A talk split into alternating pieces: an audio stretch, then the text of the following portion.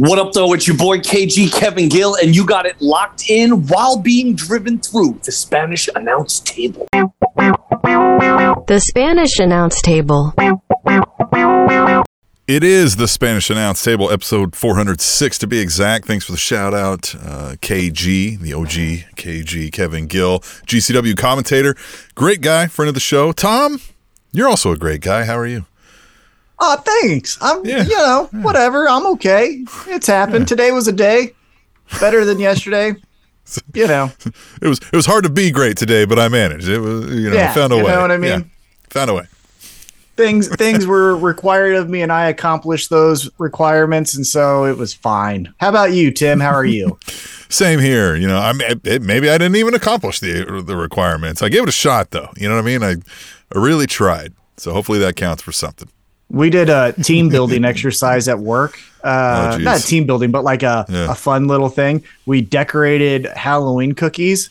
Fucking Christ, Tim. I have Oh, no gosh. artistic abilities. Oh Um, yeah. No, I can't draw nothing. You know what I did? Nothing. First thing I did, I, I they gave me the I asked for this cookie, you know, and I was like, what the fuck do I do here? And so I just wrote NWO on it. And I was like, there it is. There's my first one. Oh, that's great. I'm going to do that next time. yeah, it's the I'm carving a pumpkin. Just going to make NWO. There it That'd is. Everyone Yeah. knows that. Oh man. Hey, Tim, last night was a fantastic episode of AEW Dynamite. So let's not waste any more time. Let's talk about it. You want to get right into it? Let's talk about it. I love AEW Dynamite. This one, I figure, to me, this one felt like a B plus. If I'm being honest, um, I thought there was some. This one, yeah. yeah, This felt like before we kind of dig into it, my overall thought was this was a good one to get to the next big one. If you think about last week, we got that all-time promo from MJF, but kind of like a tootsie roll a day, right? You have one tootsie roll a day, it's fucking great. There might be a couple days where you get like two or three, and you're like, wow. But if you start to get two or three every day, then you're building to a bag, and then a bag of tootsie rolls a day fucking sucks. So sometimes you got to dip a little bit. And so this one was good, but I think it's going to get us to the next thing. Well, and reminder to everybody watching live right now on YouTube, youtube.com slash Spanish Tube. If you're listening back later on the podcast, uh, join in the chat with us live. Uh, tell Yeah. us what you thought as we're going along. There is a bit of a delay, so you know I, I don't. Want I'm not going to apologize for that. I didn't fucking make it, so uh, it's what it is, right? Blame YouTube, fuck them. But uh, follow along, chat with us, and even if you're listening back later on the podcast, you can use hashtag Tweet the Table, chime in with your thoughts, opinions, predictions, and we'll read some of them on the show like we're going to do later. So, Tom, let's get into the AEW Dynamite. And speaking of Tootsie Rolls, real quick, if you'd like to get us Tootsie Rolls, you can donate a dollar to our PayPal. We'll always accept donations. We can also accept donations to be uh, for you to be our beer sponsor of the week. We will drink Yes. your choice of beer, give you compliments, talk you up. Yep. Uh, so if you want to get all that information, go to SpanishAnnounceTable.net. But Tim, as you mentioned, let's talk about AEW Dynamite. So it kicked off with the Ring of Honor portion of the show. It was Ring of Honor heavyweight champion Chris Jericho and the pure champion Daniel Garcia taking on former Ring of Honor champion Claudio Castagnoli and former pure champion Wheeler Yuta. And this was good. I thought, honestly, of this tag match, this was probably the best showing since he's debuted for the company from Claudio. Hundred percent. That's exactly my biggest takeaway of this was, wow, Claudio really got a lot of good shine here.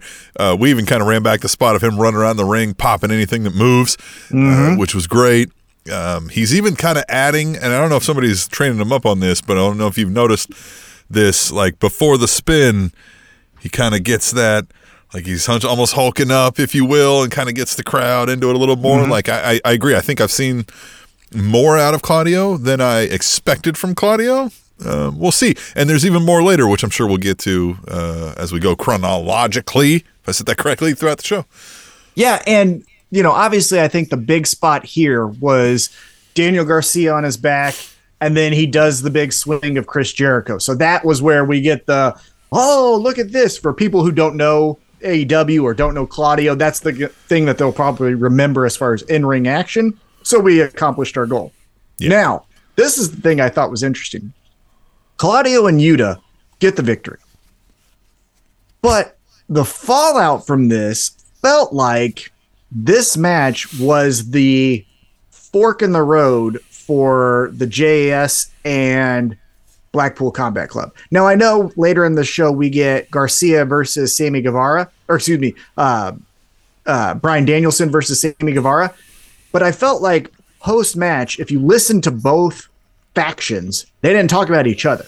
So after the match, Bryan Danielson is being interviewed in what I thought was a really cool spot. It wasn't the traditional check out the AEW background. It was almost like their gorilla position, which they've named it after someone. And I apologize, I don't remember uh, what that's called. or- Well, it was named after more recent um, person who worked backstage who had passed away, unfortunately. Oh yeah, yeah. There, there is, there was like a, um, yeah, somebody like a production assistant or something along Yeah. those lines passed. Yeah, and right, again, right, I apologize. I, I just I didn't write that in my notes, but I like the, the the position that they did the interview because it felt more raw and real. So Bryan Danielson's being interviewed by Renee Paquette, who put on her walking shoes. She was everywhere during this episode.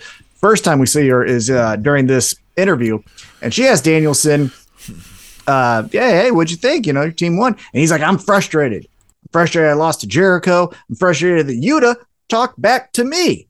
And as soon as he really kind of un unfolds his anger to Renee, Yuta walks up because they just won the match and they just left the ring. He's like, I'm glad you're angry. Now we get it. Like jackass. And then Danielson's like, Are you talking back to me? And Yuta's like, I kinda am, you bitch. And Claudio has to be the one that says, Hey, stop it. The funniest thing I thought though was that Claudio mentions that it's Yuta's birthday. Yeah, And so the last thing Danielson says as he leaves is "Happy birthday, Yuta." yeah, It's like the Yeah. most backhanded Oh. "Happy birthday" ever. I loved all of this. Kind of what you said. A, it felt real because they were in this backstage setting, which you have done hundreds of events Mm-hmm. in arenas like this, and that is what backstage looks like, right? One million percent. Like, yep. you, you know, we talk about locker rooms, but that's just, you know, they're open cubicles anymore, or locker rooms, right? Like Mm-hmm. they're just open little, you know, dividers. And so, like, we don't get that a whole lot. Like, that's what it looks like, or it looks like, like you said, it looks like an like an empty hallway somewhere with a bunch of shit laying around because they don't have a storage room for it. Exactly. Um, so I like that. Renee Paquette is five times better than anybody else that will do a backstage interview uh, at believability. And Yes. you know what I mean? It just There- so there I, I don't hate that. yeah, there is Yeah. a sense of charm, and I don't even know if I'm using the right word there, but charm was what I think of when Tony Schiavone does it. There's just that sense of like, oh, good old Tony. Oh yeah. So maybe she's not five interview." times better than than Tony, but um, Marvez, but five times better than everybody else. Yeah. Yeah. And, she is better than Tony Schiavone. That is no slight on Tony Of course, Schiavone. but maybe not five I'm just saying, times better. yeah, but Tony Schiavone just has that sense of like, oh, yay. Because Yeah. one of the things that he's done that I really appreciate is he's developed little uh, Tonyisms where, for example, when it's with Britt Baker, he's always going to do the DMD because they're friends. So I like that that's part of his character is like he's not neutral. Um, but with Renee, she's awesome. Yeah, Like, one uh, million percent. and side note, before I get back to this Claudio thing, uh, also with Tony, I love that he's visibly and outwardly frustrated with the people who are giving him shit. Right, like as Yeah. we'll talk about later. Like he'll be like, "Hey, fuck off!" Right, like Right. this. I, I loved Mean Gene for that, where he'd be like, "You get your goddamn hands off me!" you know what I mean? I will fucking sue you. right, like Mm-hmm. Yeah. love it because that's. I mean, again, it's more realistic. Not everybody has to be like, "Oh my god, I'm so scared of this guy who's 5'8 and 195 pounds." right, like Okay, let's let's move on with this. Now, Claudio again, I think is the guy who shined in this. He looked like daddy coming in to stop the fight here. I, I like that Wheeler's getting hey, he said he came here to learn violence. He came here to, you know, get to that next level. Well now, maybe I'm not just here to be your your student, right? Like maybe I've learned enough and maybe I learned that you suck. You can't pull your head out of your ass and I need to save you. it's very interesting because this is really a story, if told correctly, I think is going to be a story of the year for AEW. And the reason I say that is because if you look at Yuta's trajectory in Blackpool Combat Club, he didn't come in under Bryan Danielson. He came in getting his ass beat by Jon Moxley. Now, Yeah. Danielson also beat him, but like the initiation took place from Jon Moxley. So now we don't know really his his his feelings, but it seems like, hey, I learned from the, the most violent of this group. I'm good to go. Bryan Danielson, you need to like get with it. And so now he's kind of bumping up to one of the founding members in a way that is different because it wasn't him that really initiated him, it was Moxley. And then you have Claudio, who is an elder, right? One of the uh, uh, elder statesman of Blackpool Combat Club. And he really has no association with anyone except for I like him, right? I like all these guys, but I'm not Team Yuta over Team Danielson. I'm Team Blackpool Combat Club. So cut the shit. I like that. I think, and we'll see what happens here. I think what we're to get is Danielson versus Yuta at the pay per view. Assuming we do that, that's the story that I'm most interested in. Is because do we say, hey, old lion, the new lion is here to take over, step aside? Or is it Danielson has his ego unchecked and hey, fuck all you guys, I'm the best here. Don't you assholes realize that? So I'm very interested to see the story, and this was the first step in that kind of bumping into each other aspect. So it is interesting with the Blackpool Combat Club in that, I mean, they're instantly at a level of attention due to having Jon Moxley and Bryan Danielson. You could argue in the top three, if not, you know, five of the people they have on that roster, right? Of notoriety, of wrestling, Yep. thi- right? So you normally don't get that with factions. So you could lose a one of them for sure, but I also feel like both of them prob- they don't really need this Blackpool Combat Club. It's nice to build a story around when you don't have another idea.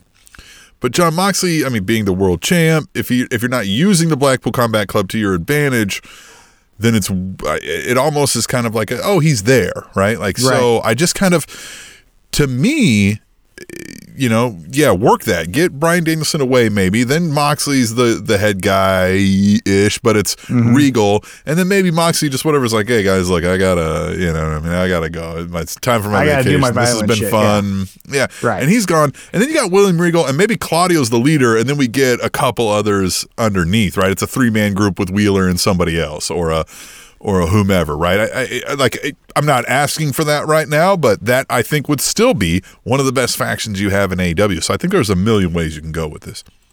Yeah, and on top of that, going back to the interaction that we saw on screen, one person that we did not mention was William Regal. Now he was on in picture, he was there, but he didn't really step up. He kind of was just like, "Hey, I'm gonna let these guys fight it out, see what happens." And maybe that's his role. I'm interested to see where he comes, right? Because Yeah. he's been the one that's supposed to be mentoring the elders, right? The founding members, the Moxleys and the Danielsons. So what does that mean for him with Yuta? There was even a subtle moment there where Claudio's like, "Hey, shut the, knock it off," right? And he was like, "Here's what's going to happen. You're going to go kick his ass. Like we're going to sit down. We're going to talk this out." And he kind of gives them both a look, and he even kind of looks over at Regal, and Regal's like, eh, "Fuck, yeah," you know what I mean? Yeah. And he's like, "All right, right." Like fucking, I mean, that could be the thing. Regal could be like, "Yeah, I saw it. Like he's primed to. Maybe that's it. You could take the whole heel faction." Danielson leaves, whatever. Like he does this, th- right? He's out because he's like, fuck Wheeler Yuta, right? And Bryan Danielson becomes a, a heel against the Blackpool Combat Club. But later, like, you can turn the Blackpool Combat Club as like heel by Regal being like, it's time, Claudio. You got to be ruthless. And he takes out Moxley, right? Let's say Moxley loses the AW championship to somebody. And that's when Regal's like, I knew he didn't have it. It's time could take him out, and then Claudio takes him out. Then you get this Moxley Claudio feud for a while. Like, there's, again, Could be a whole bunch of ways you could go with this because it is so multifaceted. Great stuff. Could be fun. Now, let's get into the the talking point of the night, I think. From the IWC and probably every wrestling podcast you're going to listen to this week, which you should only listen to ours. But This if you one. listen to others, you're going to hear Listen, this. if you're listening point. to others, my advice would be listen to ours twice first, and then yes, right. So the talking point of the week was there was a video package after this backstage segment of the elite. And it seemed very uh, for comic book fans, Thanos like with the disintegrating of the Young Bucks and Kenny Omega. They were going to the foundational moments of all elite wrestling. Yeah, the, a lot of footage of those moments. The the press conference. The winning of titles. Yeah. And those things disintegrating or evaporating, whatever you'd like to call it. And the last thing that you see is the AEW logo, and the E is then first taken away, and then Yeah. so is the rest of the company. Which or- is a subtle point logo. too, right? So the elite was taken out first of all elite wrestling. And now then could the that rest be of it comes out. So, Tim, let's put on our booking hats, right? Let's have some yeah. fun here. What are we doing with the elite? It looks like they're coming back. If I'm giving you the pencil, here it is. How you writing this? if you're giving me the pencil, how I'm writing this is Young Bucks, Kenny Omega, and I think even Hangman. Maybe Hangman needs a little convincing, but Hangman was in that. Hangman was in that. was in that, uh, right? Video package. I just think with current storylines, y- you know, I mean, it would take some work, a couple weeks to get Hangman, maybe, or unless that's a big reveal later as a shock and all, right? So, anyway, what I'm getting at here is they're mad at Tony Khan. Like, wait a minute, I got suspended, bro? Like, dude, this was us. We brought this guy in later because we were like, hey, we just need something to get us over the top. Now you treat us like we're equals? He's suspended and we're suspended? Fuck him and fuck you. Like, give you don't get to call this all elite wrestling anymore. It's because of us. So if you kick us to the curb, it's not elite anymore. This is And fucking it all falls you know, apart. Call it ROH or something, like whatever. Like it sucks anyway, right? Like, and then there, he's like, uh, I mean, no, I own the rights to all elite wrestling, right? Like says right here, like, sorry guys, let's let, like let's work this out. And they're like, no, fuck you.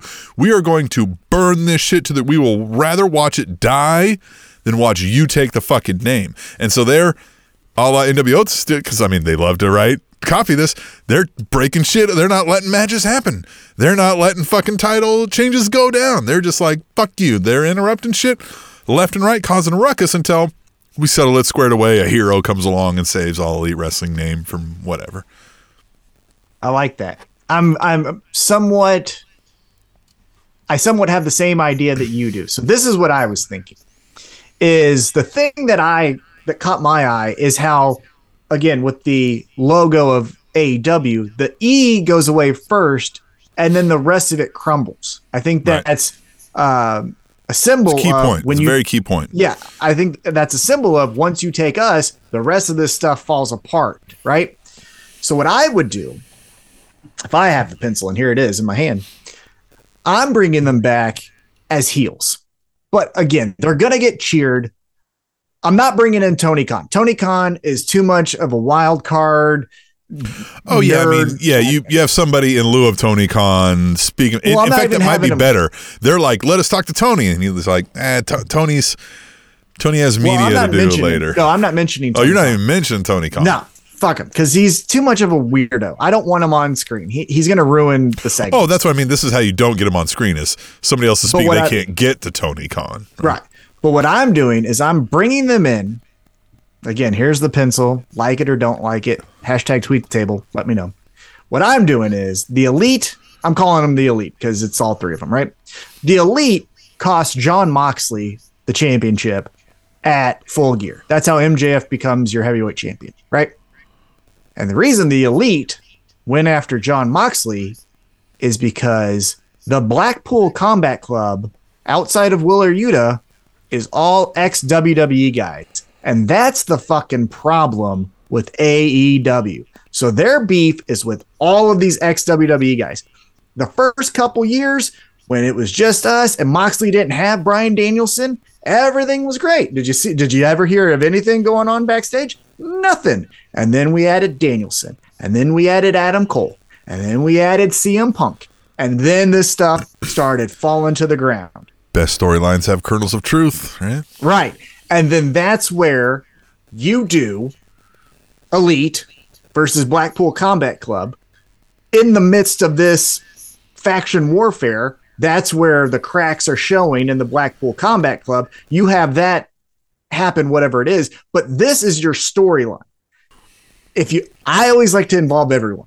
I think it's more fun when everyone's involved because when something's there, everyone has an opinion. And so it's weird for like someone to be like, I don't even know what you're talking about. What is Kenny Omega doing? Like everyone knows, right? If you want to get crazy, you put the you put the line in the sand.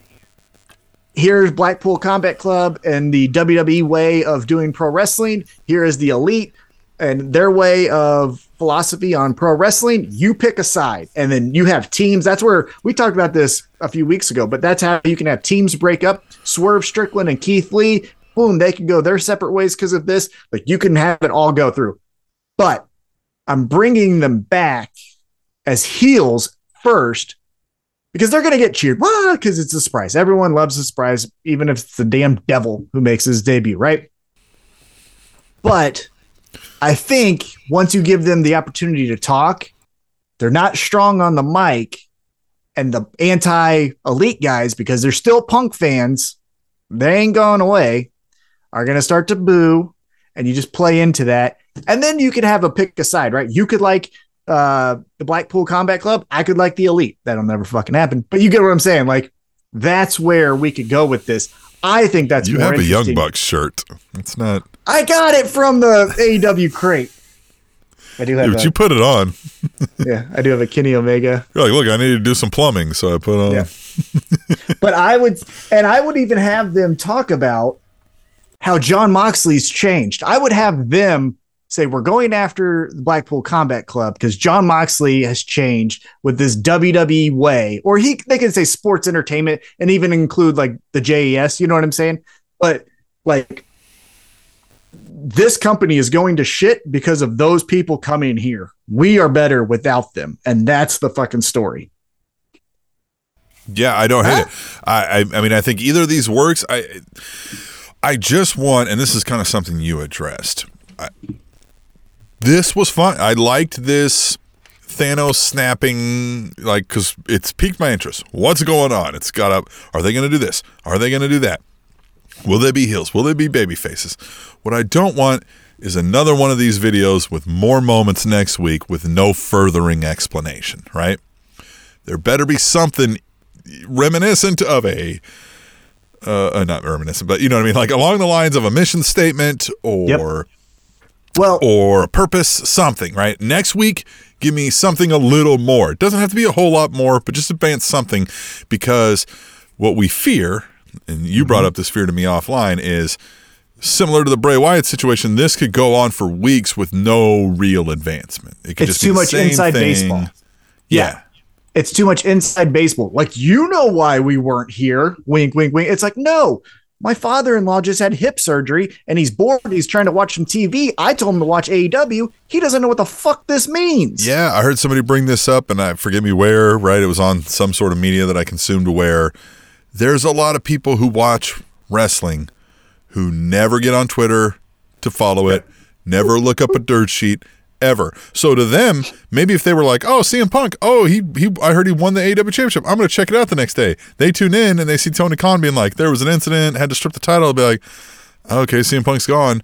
I'm out, right? Like they don't know this stuff, right? And maybe you kept a few around because they were like, oh, the show was fun, but mm-hmm. they don't know, right? Like they, they may know vaguely that they were involved in something, but some people don't know and they don't want to have to look it up, right? That's true. And that's why with, with the idea that I was thinking about is when you identify the other, because if you're a casual wrestling fan who have, who has came across AEW, the chances are I'm going to bet that you're aware of Chris Jericho. You're aware of Keith Lee. Again, you Sure. might not know those guys as far as like their number one match of their career or what titles they held, but you'd be like, oh, yeah, I've seen these guys before. And that's where the people you're not familiar with identify them as the enemy. And you go, well, wait a minute, I thought they were good guys. And then here we go. Here's the interesting thing that could hook you.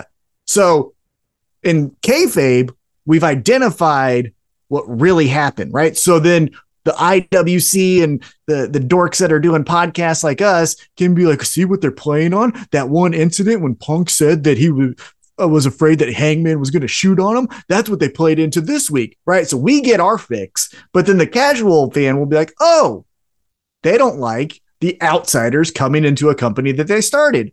That makes sense to me. I can understand that. Let's continue. So that's where you play it because you have to address it. If you never address it and keep doing the, you know, Yeah. fuck. Well, that. because that's the thing here is again, we don't fact check. I don't have a data, you know, database here in mm-hmm. front of me to look this up. But if I had to guess, I would say the majority of people who watch professional wrestling television in the United States, right? Maybe mm-hmm. AEW skews a little more away from what I'm about to say here, but Yeah. the majority of people who watch professional wrestling television product in the United States only consume the television product in the United States. Right? They're not going on Twitter, like I said. They're not pulling up, you know, Meltzer.com or whatever the fuck he's on. Is he? He's Tim, I'll tell you, I'll tell you this just from my personal Illustrated or experience. something. Whatever the fuck Whatever, yeah. You know what I mean?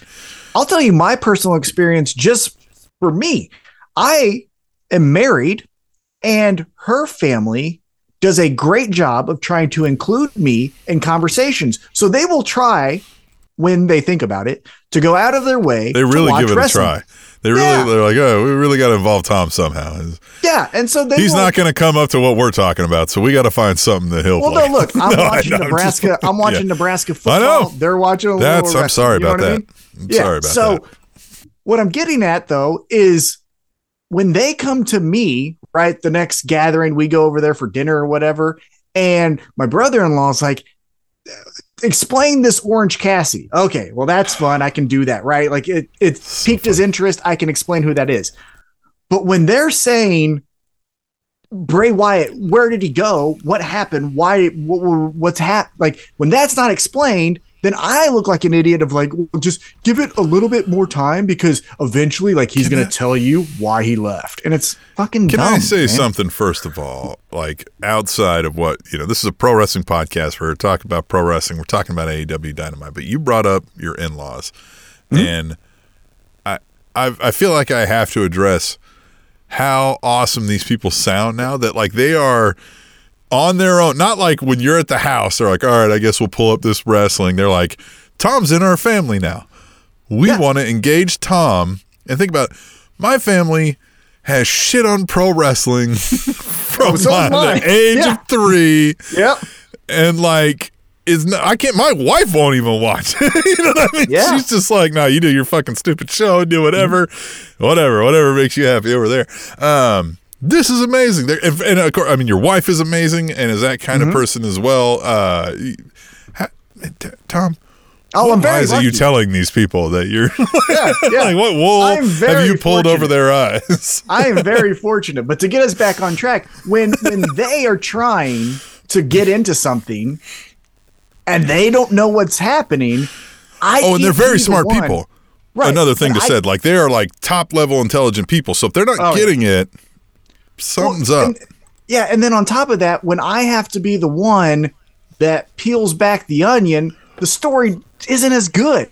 It's better, right? If I were to tell you the plot of The Wire, I could tell you, but it's way cooler if you watch season one of The Wire. You know Yeah, yeah, mean? yeah, yeah. Yeah. You ever have to explain a joke to somebody who didn't get it? It's just never Yeah. funny, right? Like that's Right. that's what's happening there. And so if you have to explain the moment of why everyone freaked out, man, it's not as cool. It just isn't.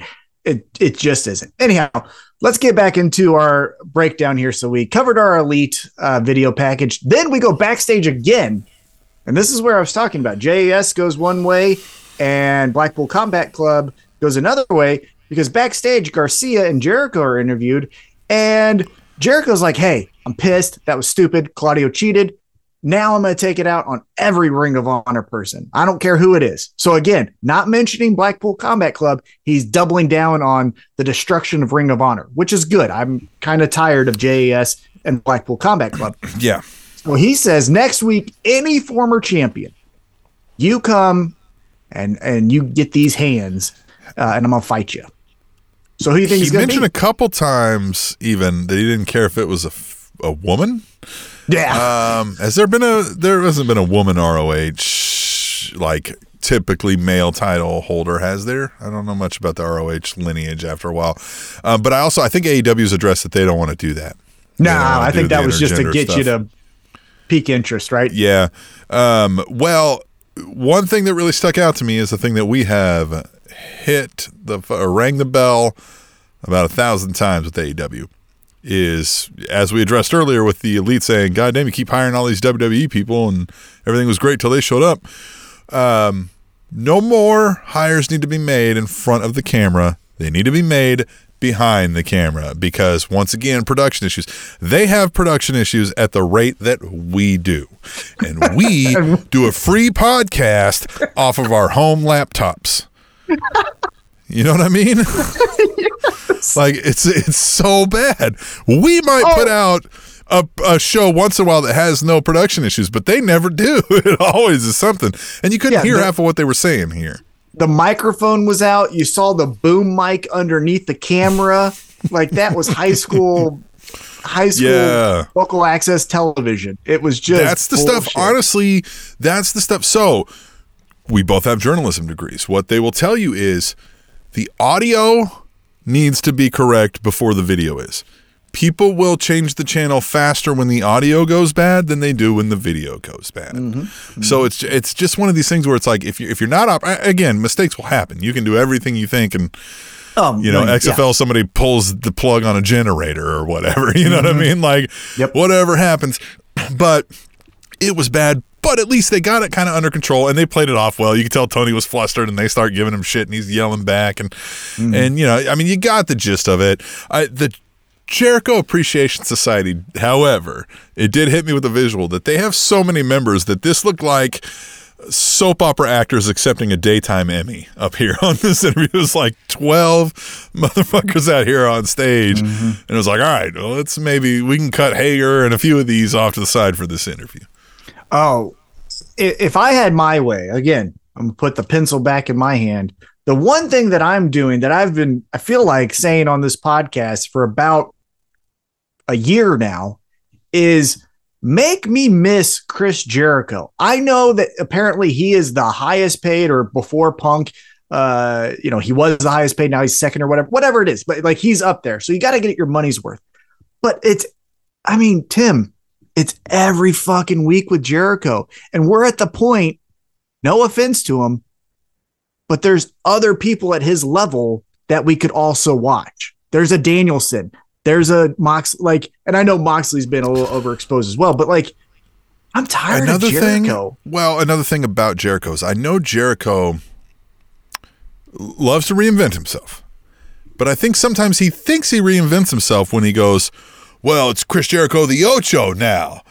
When that's the same thing as Le Champion, right? Can we Yeah. say it like it, you Yeah. have not changed gimmicks since you came into AEW, right? It's Well, you been did the Painmaker. it's been, I'm, yeah, but still, I mean, that was know, I a, know you know, what I mean, Yeah, I it's it. still like I'm a superstar, I'm the best, I've got this crew of fucks to help elevate me, which is a great, fine story. I mean, we tell that with with aging veterans all the time, right? Like, I keep my status elevated by having younger people do the work for me, but we're not telling that part of that story enough, right? We did with the whole Sammy Guevara thing for a little bit, I think, right? And then the, then the split up with him and MJF and kind of those things where, but like he's not using these people enough, if that makes sense for me. That's the part.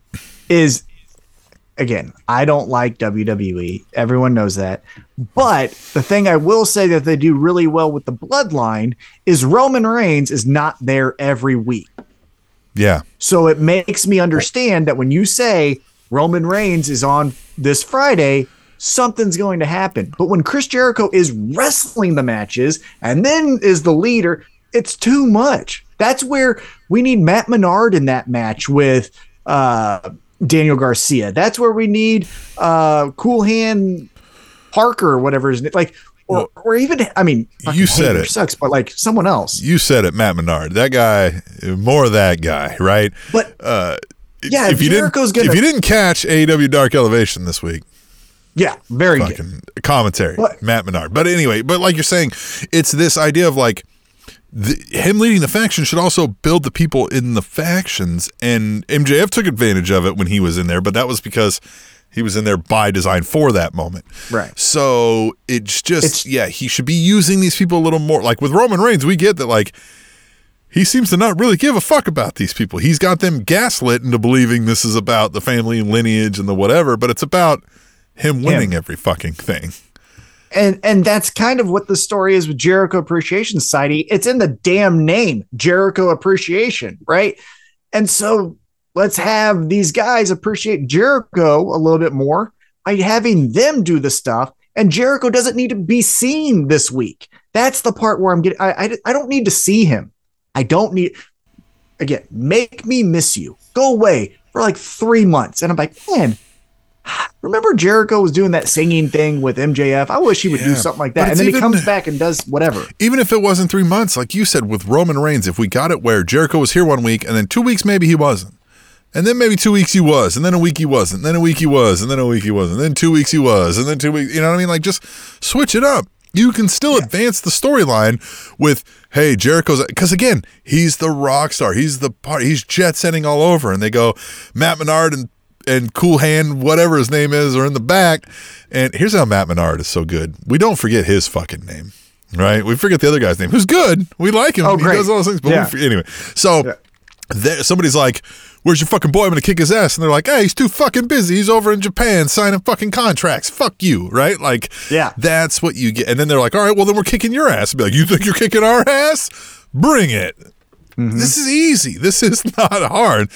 Even if you have Jericho there, absence makes the heart grow fonder. You know what I And mean? another thing, and another thing is we've gone to all the cities a couple times now.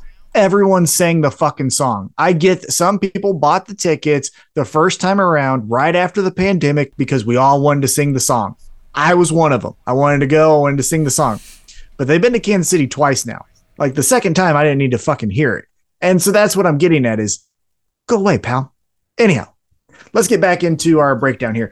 Uh, next up, we had I guess a number one contenders tag team match, but FTR is still the number one contender. I'm confused on this, but it was a very, very good match. FTR Oh, yeah. ver- versus Swerve in Our Glory.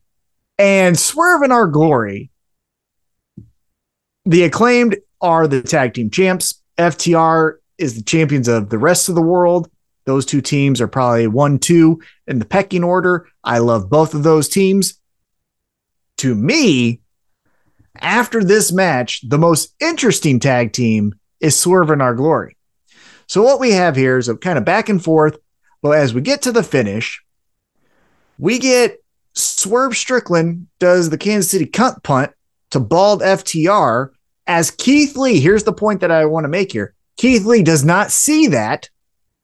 And then uh, the ass boys have the other FTR guy, you know, pinned to the guardrail. Another thing that Keith Lee doesn't see, or at least that's what we're told. Same with the ref. Keith Lee gets the victory. Swerve in Our Glory becomes, I guess, the number one contenders. But the most interesting part is this has shades of Sting and Lex Luger as a tag team, where Sting was your number one guy, babyface. Hey, everything's great. And Lex Luger's doing the one where it's like, hey, fuck this guy, right? I'm the man. Woo. And then he's like, no, no, no, we're cool. We're cool. We're awesome. And then they get in there, and then Lex Luger kind of does a little cheap thing, and Sting's like, what'd you do? He's like, nothing. What do you mean? And then it's this butting of heads where they like each other. They're good friends. One's a prick, and the other one's a pretty good guy. Tom, great reference with the Sting and Lex Luger. Sting and Lex Luger was one of my favorite teams as a kid for that reason. Because Tim, if if when we you know we're going to be kind of branching off into like other podcasts and you know collaborating and stuff, people aren't going to like me and they're going to love you, but like we like each other. And so, like, know how many people don't like me? you know, like, Yeah, You're like, you got, I I, got three friends. that don't- exactly. But like that's the most interesting thing is because typically when you meet a group of people or a pair of people by nature, you're going to like one a little bit more than the other. You might say they're both great, but you're gonna lean one way. Oh, I can tell you which of our fans like you more or like me more, just based on over the ten years here of their Yeah, exactly. the way they speak to us. right? yeah. And so that's what's interesting about Swerve in Our Glory is Keith Lee, and we're being told maybe the reveal is he was in it the entire time, and so that changes the dynamic. But the story that I think is being told is Keith Lee is thinking we're on the up and up. We're doing all this stuff, you know, honorably. And, and Swerve Strickland's like, nah, fuck that shit. If I hit him in the dick, I'm gonna hit him in the dick. Whoop!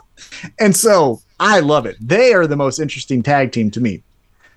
Uh, now I don't know what we do. I guess it's part three, Swerve in Our Glory versus the acclaimed. How do you feel about that? Even going back to your reference, there was the moments of like Sting was kind of annoyed with Lex Luger. When Lex Luger Mm-hmm. was like, "No, man, we're the shit. I'm, I'm fucking, I'm tough," and when Sting's like, "Would you shut the fuck up?" And we're getting that same kind of energy Lee here with Keith Lee. Told right? Swerve Strickland. Yep. Uh oh, I think we might have lost. Oh, you still So- there? Okay. Yep. Nope, we're Froze yep, up for still there. All Sorry. right. Yep. Yep. All right. So what do you think You about saying- part yeah. three, Swerve in Our Glory versus the acclaimed? How does that work out for you? So that's what happened, right? Swerve in Our Glory is the victors of this, technically. Yeah. And so it looks like FTR is going to go feud with the Ass Boys, which is fine.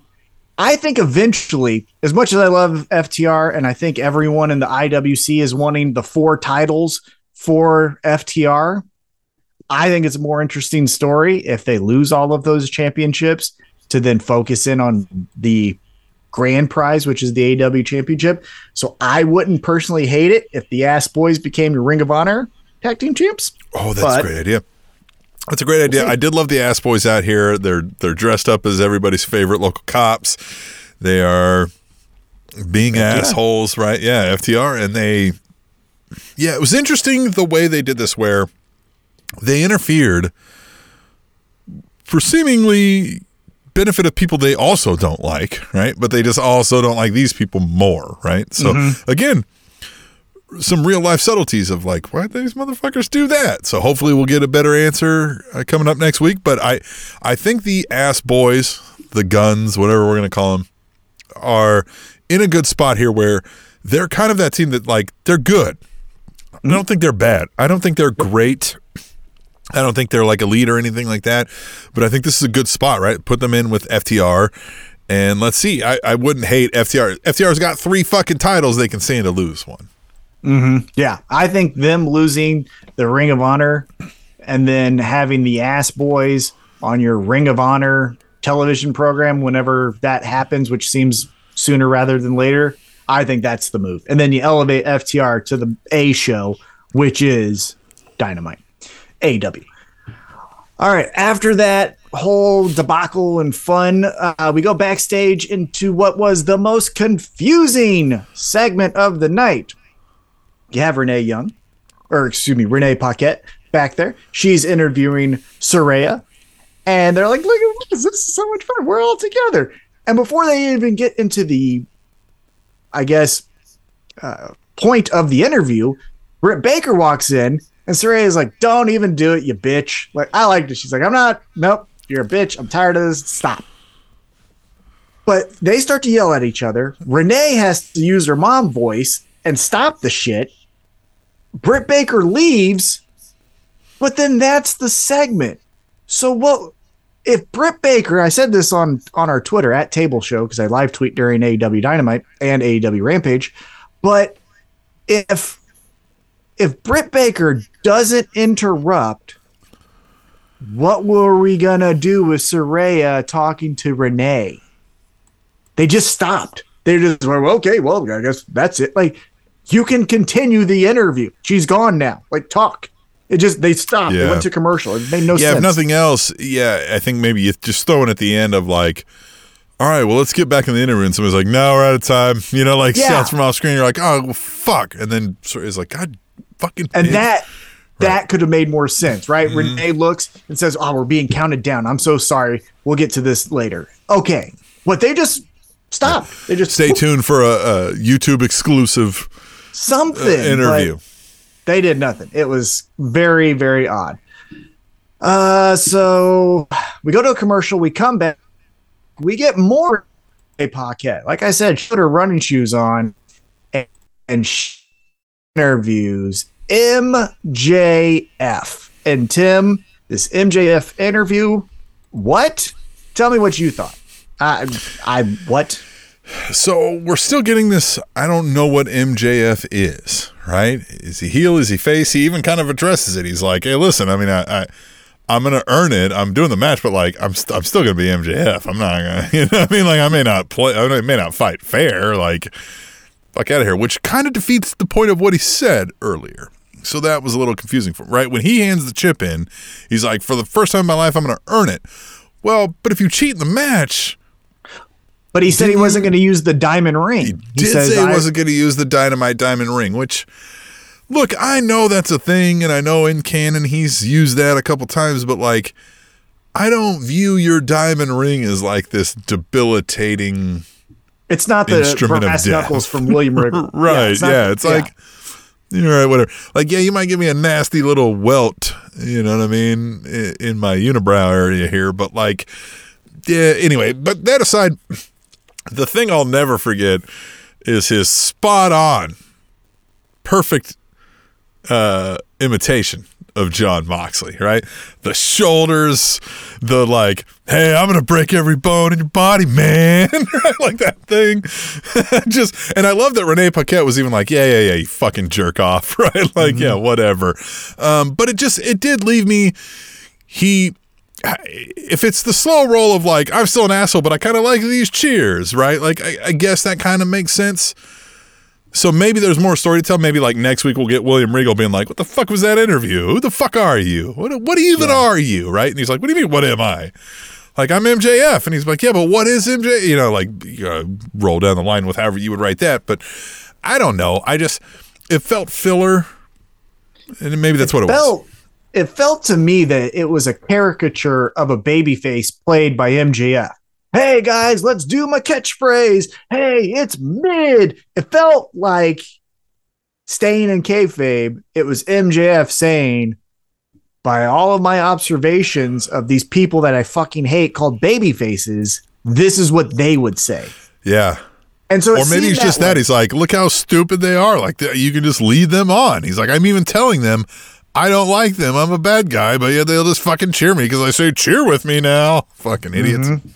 So I thought caricature of a baby face.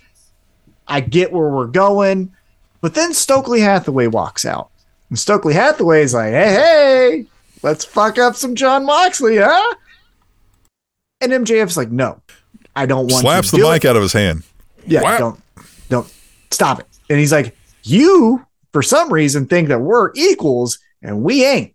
So cut the shit. Don't touch Jon Moxley." And then MJF says, "Here's my catchphrase." Stokely Hathaway grins, walks away. What do you think about that? The Stokely Hathaway thing is perplexing to me because this is twice they've done that. He's come out, been like, all right, guy, we're going to fuck this guy up, right? And MJF fucking belittles him on national television in front of everybody. Mm-hmm. Calls him a chump, fucking gives him a titty twister, says, I'm going to go fuck your wife later or whatever, right? Does all that. And Stokely, like, you can tell in the moment is like, bitch, uh, fuck, what? Like, who the fuck do you think you are? But immediately goes back to this, like, oh, yeah, everything, you know, everything's cool. So is Stokely cataloging all this for an eventual FU to MJF, or is he just a Well, guy who can't remember we what happened five seconds ago? Well, we get that later uh, after the our main event match. So we'll talk Yeah. about that. Um, But that's the end of that segment. Uh, well, again, we'll touch on what happens in the main event. Um, but after that interview, we get a quick highlight package because hey, remember uh, Wardlow is your TNT champ. Remember that guy? He's standing next to Samoa Joe, who's a TV champ. Man, and I know we like Wardlow. Wardlow. I know we like Wardlow. Before we get into this, and and and uh, I mean, we've all like we liked the Wardlow story that they told, Hmm? but again, it was MJF story. Mm-hmm. Um, uh, it MJF did everything he could for Wardlow, if I gotta say, right? And then Wardlow hasn't continued it on. I forgot the TNT title was a thing because Wardlow's carrying it, and we're just not, now whether that's Wardlow or that's how we're telling the story of Wardlow as TNT champion. I guess we will find out in the long run, but uh, maybe it's a little bit of both from my Yeah, estimation. let's just fast track. This is how I feel. Let's just fast track that Samoa Joe Wardlow don't like each other, and we're gonna fight each other for the TNT Championship. I'm tired of the war, war Joe. No one fucking no. It's not gonna be Swerve in our glory where then they become tag team champs. I, I don't want to. Nor do I want every like tag team that comes together to have to come some up with some fucking like Yeah, I don't need, Brangelina name. Like I don't need exactly. that shit. I don't need it. I need those two to fight because they're big, meaty men that like to slap meat, and that's what I want to see. Yes. Do it. I don't See some care men about bumping into each other. You know what I'm saying? And now I understand Ring of Honor is eventually going to get their own television show. That's where all roads are leading to. So you need talent over there. So Matt Taven and the Kingdom, I understand their existence, but I don't give two shits about Matt Taven or Maria or my I I do not care. Also, I saw this online while I was live tweeting, and no, and I told you about this before we started recording. uh, Some people are like sharing the photo of when Adam Cole was in the the kingdom, and they want that to stop, stop, stop. This goes for WWE too because they're doing that whole Bullet Club bullshit. Stop with like sequels. This feels like the movie industry when they're like, you know what's good? Saw 2. You know what's even better? Saw 3. And then we have nine Saw movies that all fucking suck. So like Fast and Furious. Fast and Furious, yeah, we're racing in space or whatever. It was a uh, yeah, underground racing thing and now we're with the Sharknado. Yeah, it's all stupid. Like stop it. Come up At least that was designed to be stupid, but yeah, that was a I mean. yeah, that was a design. But th- I don't want Adam Cole there. I don't want any of that happening. So fucking stop it. But the Kingdom, look, take your power bombs, go to Ring of Honor. I'll watch you over there when I get some time. One thing though, I, I want to circle back to because we didn't do it, and I want to do a quick predictions. Chris Jericho's mystery opponent next week. Who you got? Who you picking in this whole former Ring of Honor champion person in a match with Chris Jericho?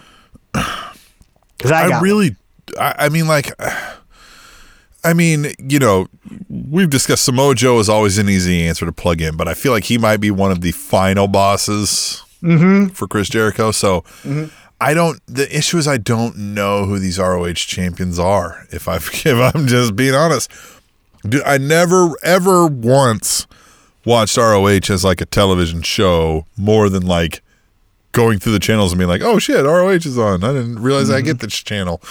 Um, so I just don't know who they are. Did Excalibur ever win that fucking thing? I don't fucking know. is This Adam Cole? You think he's ready to come back? I that's what I hope. I think a good shot in the arm would be Adam Cole comes back. He's the Ring of Honor hopeful savior. And then that's something for a couple weeks. Okay, but kind of what you said before when with the whole Adam Cole and the reason it's been flopping is like who Adam Cole shows up and we're like Adam Cole baby and he lost. Adam Cole baby and he lost. Well, baby I and he lost. right. So well, that's why I kind of hope again? he wins. Because uh. then, then I think this is just me. I think you can do Samoa Joe defends his TV championship against whoever it is, but then your main event of a Ring of Honor pay per view is this is what I would do: champion Adam Cole, baby, taking on Chris Jericho, and that's your main event. You put the title on Adam Cole, then Jericho wins it at the pay per view. I'm going on the warpath even harder now. Then Samoa Joe, who loses his, his TV championship, then goes after Chris Jericho, takes down this evil guy. There we are. We got Adam Cole over in Ring of Honor. We got Samoa Joe over in Ring of Honor. And then we got Kenny Omega and the Young Bucks over here in AEW. Because that's another thing. I don't want to see Young Bucks and Kenny Omega talking to Adam Cole do it on your YouTube show that I never watch over there. But separate those guys because I'm tired of that rehash shit too. So separate that stuff as well. Anyhow, that's my thought. Yeah, good. Uh, let's get into some big old violence here. We get Bryan Danielson taking on Sammy Guevara, and Bryan Danielson wore Sammy Guevara like a hat in this match. He was just kicking his ass. Ends up getting a triangle, and I think it was elbows to the skull and makes Sammy Guevara pass out. So again, I think that's the end, the exclamation point of Blackpool Combat Club and JAS. What do you think? Yeah, and yes, and I understand we were discussing earlier that, you know, we're we're telling the end of this story now to separate them. Part of that is, all right, now we both beat them. Okay, so now who's better? Uh, uh, uh, right? Like, uh, but it just, it kind of, at this point, I felt like, ah, didn't we do this story earlier in the night? like, shouldn't this been delayed a week maybe or something? Mm-hmm. I guess. I don't know. But uh, maybe that's nitpicking. I mean, I thought it was fine. I thought Bryan Danielson is going to work over Sammy Guevara, and that's cool. You know, we all yeah, like it's a it's a good match. It's not going to be something that if I was in the crowd, I would be like, "Damn it, this sucks. I'm going to go get Correct. something." They're oh, ah, all right, cool. I can see Bryan Danielson wrestling a match, and Sammy Guevara, to his credit, is a good wrestler as well. So this should be fun. But from a story per- perspective, the thing that we care about the most, yeah, it didn't really move the needle for us. What could move the needle for us, though, is we go backstage with Renee Paquette, and she's interviewing Rey Fénix. And Rey mm-hmm. Fénix says, Hey, tonight, Penta could be a double champ, but we could all be double champs because I am going to go for the All Atlantic Championship. And before he gets to do his fun stuff, Christian and Luchasaurus walk up, and Christian goes, Boy, are you dumb? Did you not hear what we said? Luchasaurus is going to be the All Atlantic champion. So Rey Fénix and Luchasaurus kind of have this, you know, stare down. They faced each other a million times in tag matches. I don't think they've ever faced each other in singles competition, which is interesting. Uh, but they're looking, and that's I don't fact check. I'm just guessing. But they're looking at each other. At least here on American yeah. television, right? And here comes Orange Cassidy with his backpack. Hey, you guys want this? Ah, all right, I'll fight both of you. So this is now the second time that Orange Cassidy is seeing a beef between two people and just walks up and says, I'll fight you both. Because he did this on Rampage with Rush and Ten, just appears behind a bar and says, I'll fight both of you. And now this one is actually about the All Atlantic Championship. And he looks at both of them and goes, I'll It fits. It fits. Orange Cassidy doesn't give a shit. All right, so guys, we yeah. just man, come on, man, shut up. Yeah. Let's just we'll I'll see you next week. If I can yeah. go Let's over here and do my thing. Um, I I like this. So now, who wins the match? The thing with Luchasaurus being involved is right now the Luchasaurus character feels like he's got to win everything he's in. But if he wins this title, it would feel like it's only designed to then give it to Jungle Boy Jack Perry as the ultimate prize for beating Luchasaurus, which I don't hate any of that. So I won't hate if we go that way. But I also won't hate if he's about to win it. Jungle Boy Jack Perry comes out and costs him the match, and Orange Cassidy lucks his ass into a victory. And that's probably where we're going, and that's fine too. That's where I think we're going. I think we're eventually going to main event a Dynamite or Rampage with a lights out match between Luchasaurus and Jungle Boy. That's how we hey, so Jungle Boy gets the victory because if you recall, they did a lights out match with Orange Cassidy and Adam Cole. Orange Cassidy got the victory, but because it's a lights out match, it doesn't count on the record. So I think that's how we separate them is do a lights out match between the two of them. Jungle Boy wins, but Luchasaurus actually doesn't lose. So then he can go after the TNT champion and all the stuff like that. The other thing I think is Rey Fénix isn't going to win because as cool as my idea is, and I love my idea, and here's my pencil to prove it because I'd write it down. I actually did. There it is. I think what we're doing with the elite. I mean, we're gonna paint by numbers here. We're gonna do. We're the elite. We never lost our trios championship, and we're gonna do Death Triangle versus the elite, and then we're gonna get back on track with whatever the elite we're gonna do with the trios championship. That's not my fear because that's still going to be badass, right? Because we're going to find out whatever the original plan was for the trios champions. But that seems like the safest, most layup option we have here. So that's why I also don't think Rey Fénix is winning this match. All right, Tim, you ready to do this together? It's right before the main event. So you know what that means. It's Time time for for the, the women. women. Yay! Yes. Man, we had one week where it wasn't this way, but we got right back on track, Tony. We got right back Thanks, on Tony. track, Tony Khan. Right here. Predictability. women, women right here, right before the main event. That's where they belong, right? Tony Khan, that's what you feel. Tell you what, that's weird. All right, so it's Riho taking on Jamie Hayter. And Riho. Okay, so Rey Mysterio has been wrestling for 20 years, and when Rey Mysterio wrestles Big Show, we root for Rey Mysterio, and some of us might even think Rey Mysterio is going to win the match. So, from a casual wrestling perspective, we have seen small person beat big person. It's not out of the realm of possibilities, right? Okay. However, Riho doesn't have the fast, and I think I said this last week, doesn't have that fast, elusive striking ability either from the top rope or, you know, around the ring like Rey Mysterio did to where I could believe Riho could win a match. So when Riho wrestled Jamie Hayter here, I was kind of looking at my watch going, well, let's get Jamie Hayter the win. And she did. She kicked Riho's ass. So Jamie Hayter gets uh gets that train rolling here. What do you think? So, hot take time here. Uh-oh. Riho, remember when we used to ask everybody, why are you still watching WWE? Why do you like it? Mm-hmm. Give me a reason why you like it. Don't give me a reason why you think, you know, well, you like this thing, I like this thing. No, tell me what you like about it. That's the question I will ask everybody about Riho just tell me why. Because as you're saying, I don't see a move set that nobody else is doing. I don't see a charisma that nobody else has.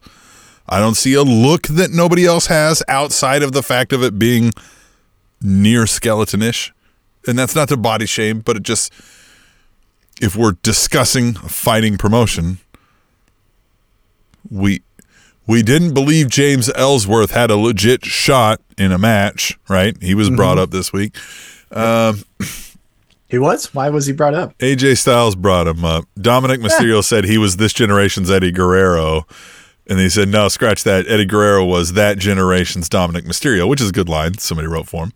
Um, but AJ Styles was like, you're, he's like, you're none of that. He's like, you're this generation's James Ellsworth, which is funny because didn't AJ Styles lose to James Ellsworth? I think so. And, and isn't James Ellsworth like a child fucking predator? So like, why are we mentioning his name anyway? So, um, with this Riho thing, it's just why? Why do you care? Why do you pop when you see Riho? Because to me, as we've said before, with the hold your hand wrestling style, the 205 live wrestling style, the Young Bucks wrestling style, I don't get why you think it's so impressive when it could have been fill in the blank person who did it, right?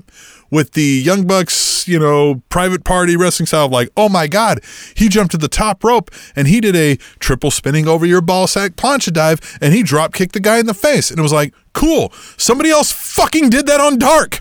Like, they all can do that. It's impressive. Yes, I can't do it but like it's it's not make me pop because like Legion of Doom is in the room all of a sudden because something unique and different is happening. It is so every single Japanese wrestling woman I've ever seen on American wrestling television is Riho. So like why do we suddenly be like, "Oh my god, Riho!" for fucking it could have been anybody you could have plucked any fucking person out of the back and got these same spots got these same so i need somebody to explain to me the chat twitter hashtag tweet the table tell me the specific things and you know what's not going to happen tom nobody's going to fucking answer this question because they don't have an answer for it Riho sucks. It's not that she sucks. It's just that Riho is just there. Right? Like Riho is just it's just there. It's just She's filler. pedestrian. It's yeah. She's it's very, pedestrian. Yeah, and and to your point, one of the things that I always say about that style of wrestling, where someone says, "Do you understand the athleticism?"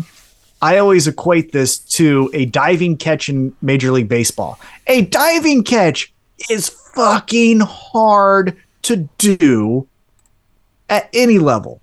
However, every Major League Baseball outfielder can make a diving catch. Yes. Yes. So it's not. They may not always complete it, but like But they can physically accomplish it. Yeah. So when Aaron Judge makes the same diving catch that Michael A. Taylor does, it yeah, they should. That's that's the requirement of getting in the door. And so now when you're saying Riho does a, a dive from the top rope, yeah, I saw that at the local indie show. They all can do that. You know what I mean?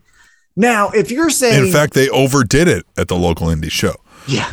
But if you're Like- saying her charisma, now that's just something that maybe I'm missing. If you're saying she's so Sure. likable, Subjective. Yeah, and that's subjective. So if that's your reasoning, okay, but that's just not what we're seeing. Anyhow, she loses. Jamie Hayter wins, and after the match, Toni Now, Storm's Jamie music- Hayter. Never mind. but To- Toni Storm's music hits, and she comes out, and again because we give the women a blink of an eye amount of time, she holds the title up, and now it looks like it's gonna be Toni Storm and Jamie Hayter. Which, by the way, why was Toni Storm dressed so provocative, walking out there? Look, Why were man, you in ring gear? You're not. You don't have a match tonight. or just put some more clothes on. It was, it was. But that's the thing is like, okay, that was wrestling gear. You weren't in a wrestling match tonight. Now, I, I guess I, it's not too far from a stretch to say like, somebody's in gear like, hey, if you need me tonight, I'm ready to go. I'm ready to go, right? But the champ Yeah. generally isn't, right? The champ isn't showing up like, ready to fight. Who you got tonight? it's just, I don't know. But- I guess sometimes they I are, right? thought- Open challenges. Well, I just thought she was dressed a little bit too provocative for this old prude on this side of the camera because I was like, what, what a shirt on. Christ Tom, sake, lady. you fucking dived off the tables in local Kansas City bars. We don't need to hear your. you know what I'm saying? I'm 37 now, okay? I'm sure you have pulled your ass out in many public establishments in the Kansas City metropolitan area, Oh, across this and might whole still. country. We got a fucking I'm- weekend coming up. Yeah, I'm across this whole country. Atlanta, New York, Chicago. Houston. Yeah. Houston. Uh, but we don't need to talk about that. What we do need to talk about is the next thing that A town stands for ass. You know what I'm saying? All right. I lived there for a while. Uh, we do need to talk about the next segment because I thought this was interesting. Renee Paquette is backstage doing an interview, but this time it doesn't get interrupted because she's What? interviewing Eddie Kingston. Mm-hmm.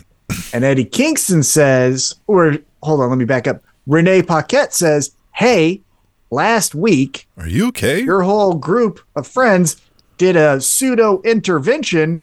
How you feel about that? And Eddie does like a ventriloquist, like, I'm doing fine, and does this fake smile as he essentially says, Hey, leave me alone. That was fine. That was cool. My two best friends are wrestling tonight. I can't wait to watch it. But the thing I want you all to leave with is to leave me alone after this interview. So, what do you make of this Eddie Kingston existential Well, crisis, or what's I going on?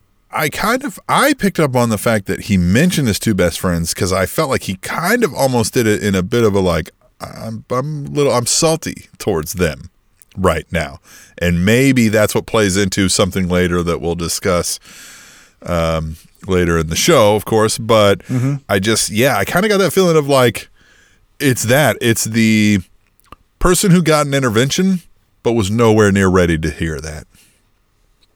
And so, if we recall from that segment from Rampage, because we typically don't do a segment by segment breakdown of Rampage, but if we recall from that segment, it was an intervention. There was Santana, uh, no, excuse me, there was Ortiz, uh, I believe Ruby Soho, and Lucha Bros. And they're talking about how, hey, Eddie, it seems like you're losing your cool quicker than normal. But then Pac appears And Pac kind of gives him a side eye and in no uncertain terms is essentially saying to him, You a bitch? What you doing? And just walks off. Now Eddie Kingston goes to this interview and says, Leave me alone.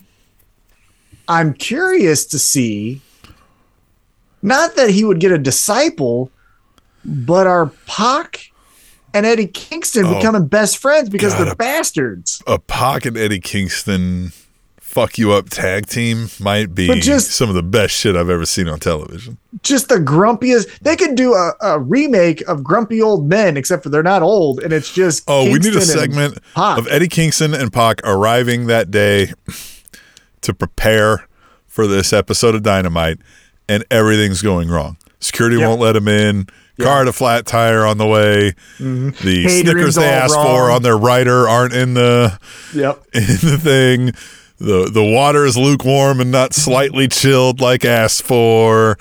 Uh, Coffee's not made. Can't get the game on the TV, right? Like everything's going wrong to where they're just like, I'm gonna fucking stab somebody in the neck. they're just mad that Oh, hey, everybody's like, yeah. chill, guy. They're like, you fucking tell me to chill. Tonight I'm kicking your ass. Yeah, and then they go, "Hey Eddie, uh, opponent change. Uh, you know, Sammy Guevara didn't show up this week." And he's like, "God damn it!" You know, I trained all fucking day for him. Now I gotta fight fucking, you know, fill in the blank. Private party number two. Fuck this.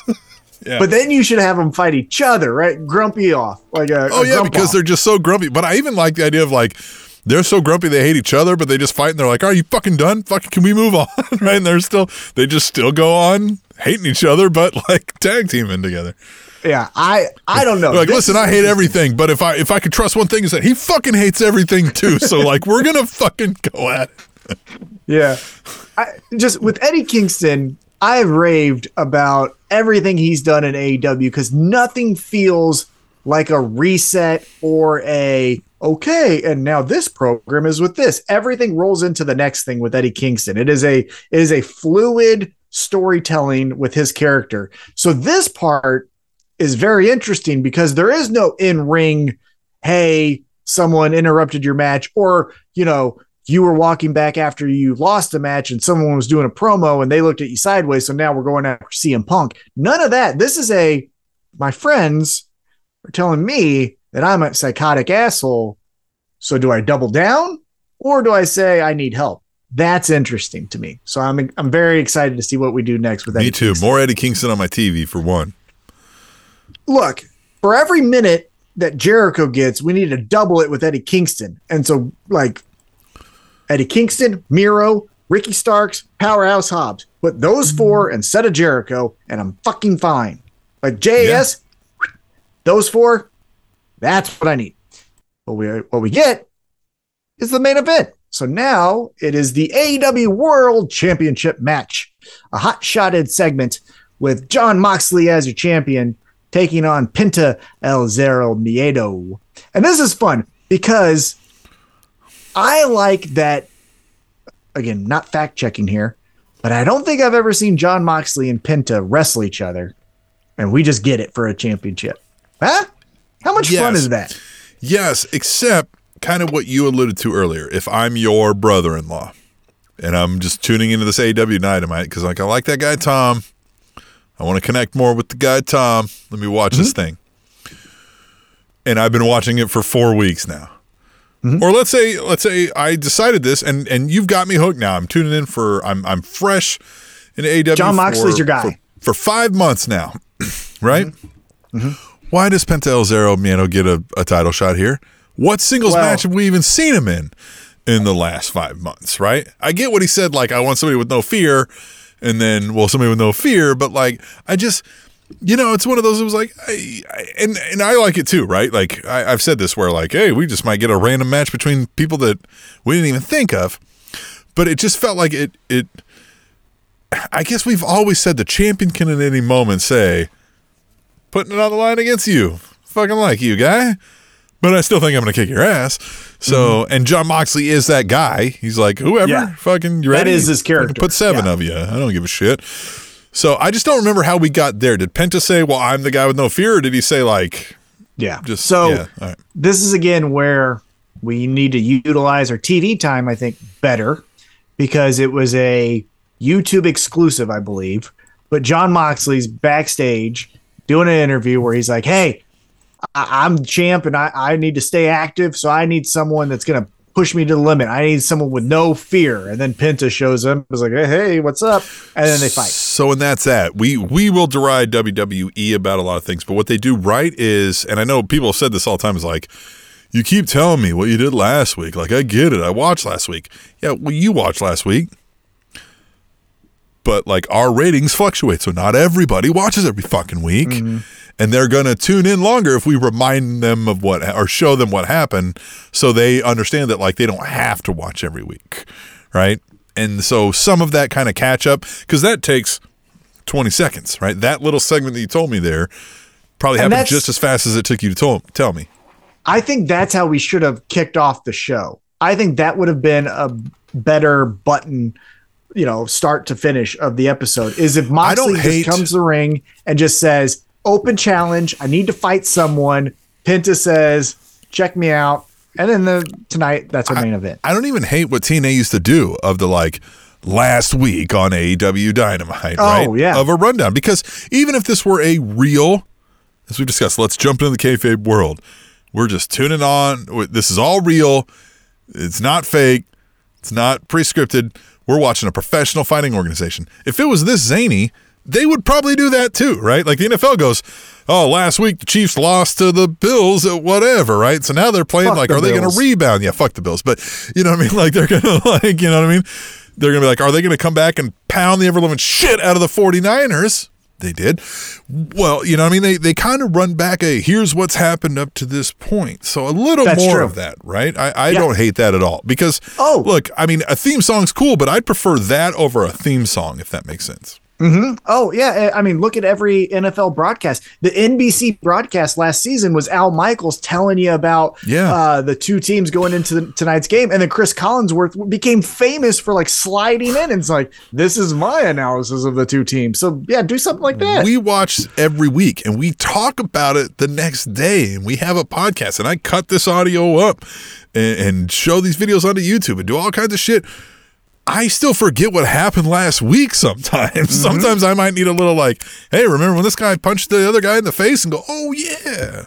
You know what could help AEW is remember back in the '90s. This was way more prevalent during the Attitude Era than what I can recall now. I don't remember much about the 90s, but yeah. But do you recall when WWE would do a, you know, uh, rewind power slam presented by, you know, 1 800 collect? Yes. And it would just be that quick thing. And then we get it. That they may need some. like Presented by the. Spanish announce table. What up? Hit us up. I up, got Tony. a dollar. Yeah. Tony, I got a dollar. Hey, if people give us a Tootsie Roll, I'll send you that. Yeah, and hey, uh, I got ideas. Anyhow, um, so yeah, we get MJF Penta. My favorite thing from this match is, and I said this again on our Twitter, and I stand by it 100%. We need Penta in a different hat every week. Penta in hats is my favorite thing. in Yeah. AEW Penta and hats. because he does a little bit of um oh who was the guy in WCW with the chairs, the luchador that always had the La chairs? Parca. La Parca. He has a little bit of La Parca when he puts the hat on. He's like, ah, look at this. I'm styling. I don't know whose hat he had. Uh, he grabbed it from the crowd, but he put it on. But if you recall, the greatest moment in AEW television history was the St. Patrick's Day Slam, and Penta put on the leprechaun hat. That's the best moment in Yeah. wrestling history. And so we need more of it. I think That was better than Michael's Undertaker. It was better No, than the Ric Flair retirement. It was better than any lights out. Hogan match, slamming better Andre. MJF promos. Yeah, it's Penta in the leprechaun hat. I think we just need to have Penta. You don't even need to feature him, right? Let's just say Just we walking around the back. Britt Baker and Saraya get into it again, and they're blah, blah, blah, blah, and he just walks with a cowboy hat. Yeah. That's this week. A Got a train hat. conductor hat on one day for some reason. That's what I want. Yeah. Is Penta in a hat. It's my favorite thing. Oh man, so that's great. That's great. So um I will say this though. I'm getting more into Penta's career because I'm taking an interest in him. Uh, as noted by um, his action figure I got right there. Look at that. Uh, but I saw his match where it was mask versus mask in AAA. That Penta and this Penta are two different guys.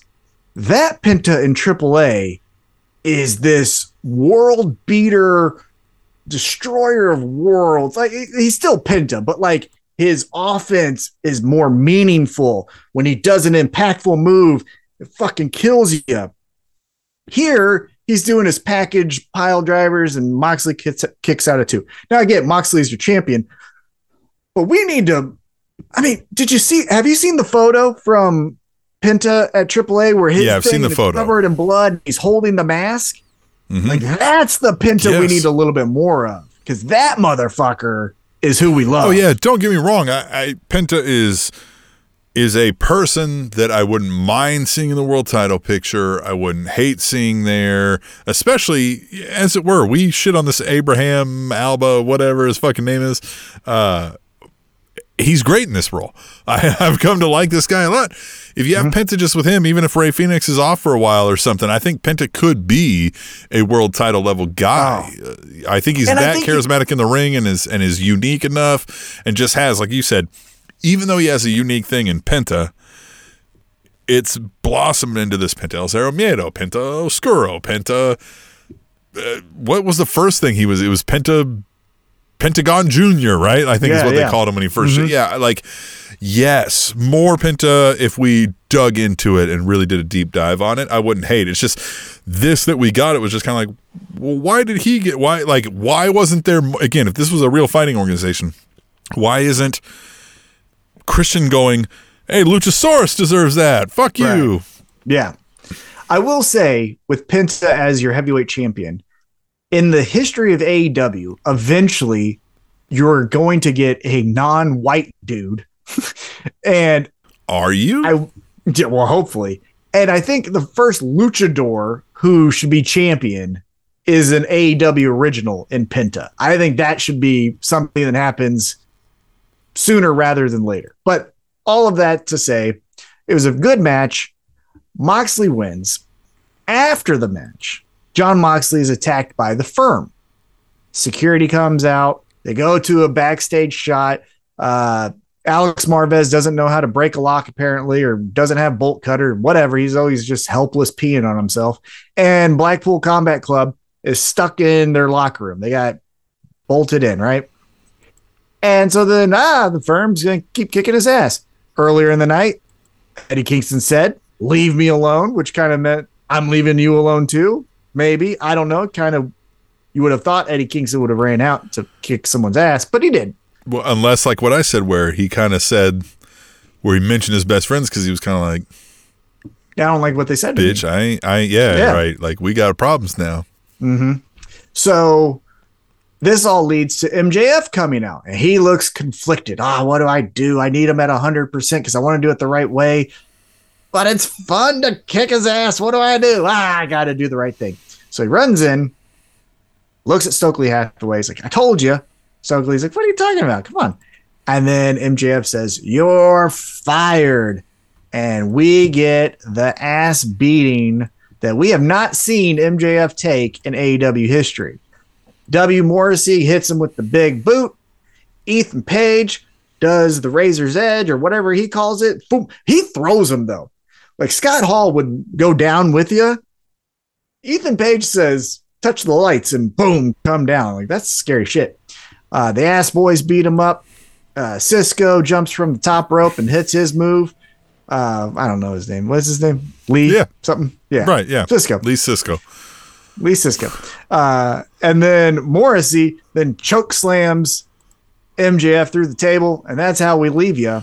So I have to ask, as I mentioned, I took away that the promo was a cosplayer of a babyface. However, yep. So MJF has said when he came back, the greatest trick the devil, ever pulled was convincing you that he never existed.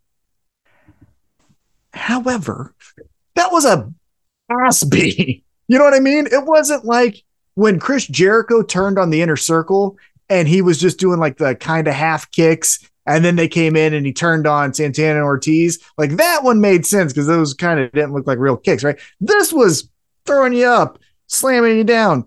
So what do you think? We getting a swerve or we getting a baby? Yeah, I don't turn? know. Could this all be a ruse to make Moxley feel like ah, MJF's got nobody now, and then and then he thinks ah, this this crew's coming out to fuck with MJF, and no, they're out to fuck with him.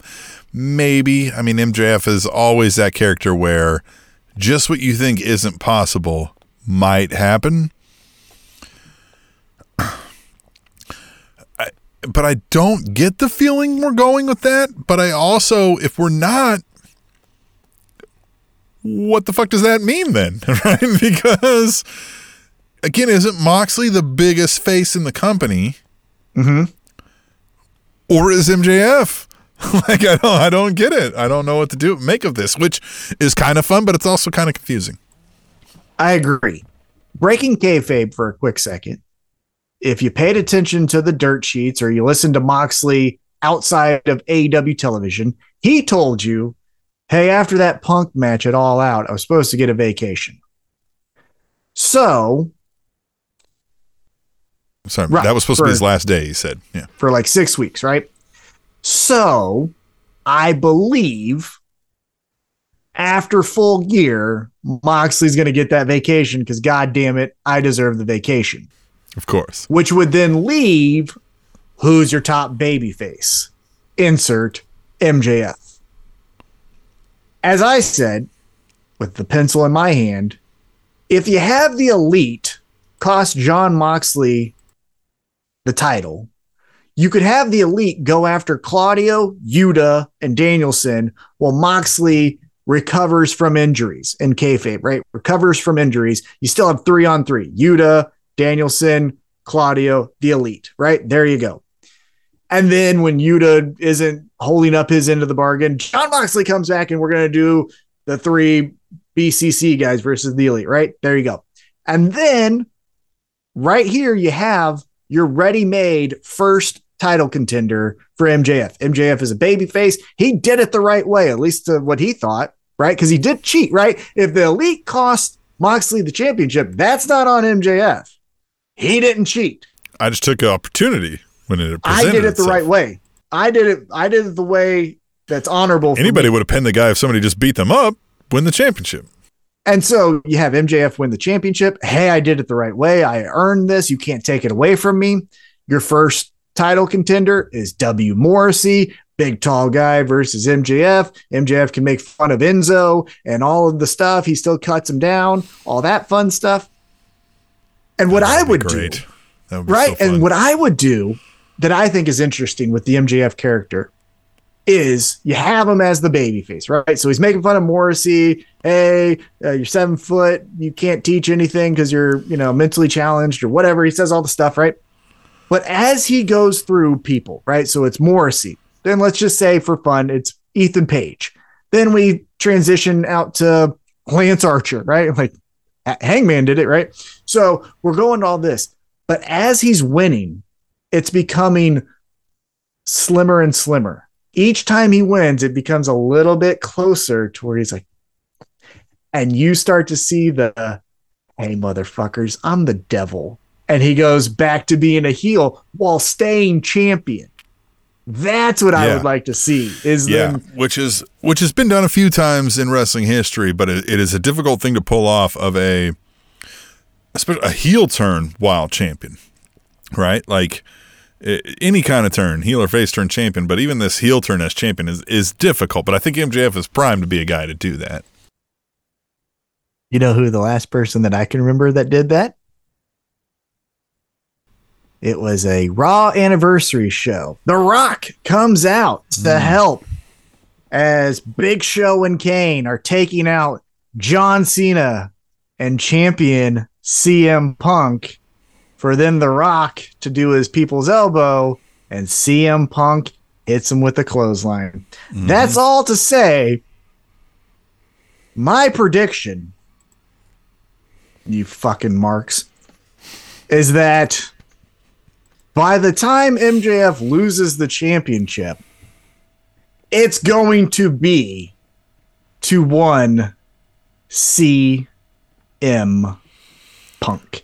He's coming back after he's injured. He's gonna. I think he's coming in as a heel. I think we're gonna do the heel turn, and then right as MJF, you know, is gonna do the right thing. Lights go out.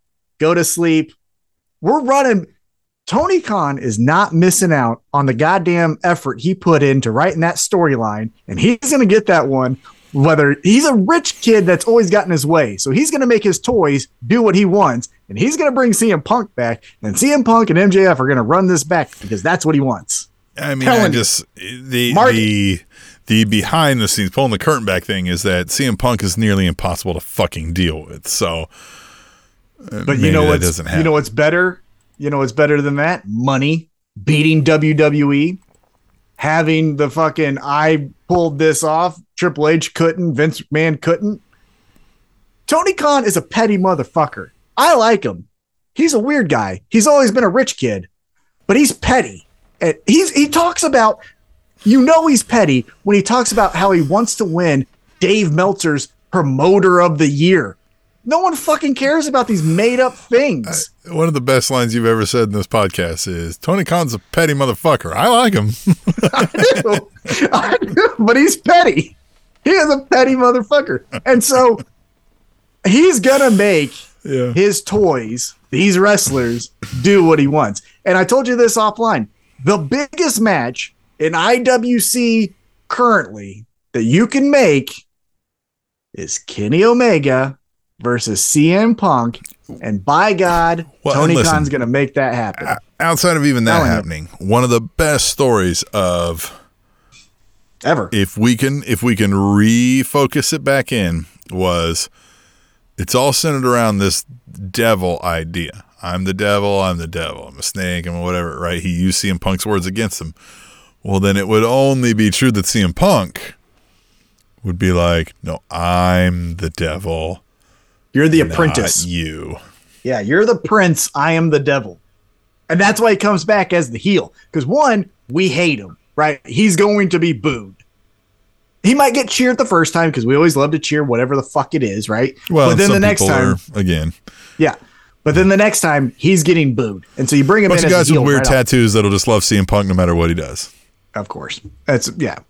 Death, taxes, and weirdos. That's if somebody right now today is is on a TikTok or talking to you and they're like, no, no, CM Punk was in the right or whatever, ask them to show you their tattoos because they're gonna have some weird tattoos, guaranteed. Fucking 110 10 times out of nine. Ten times out of nine. so I that's my prediction. I because again, he is what's being reported, and there was a picture where he was in a brace of his arm that he tore a bicep or tricep of his arm. So that's going to take time.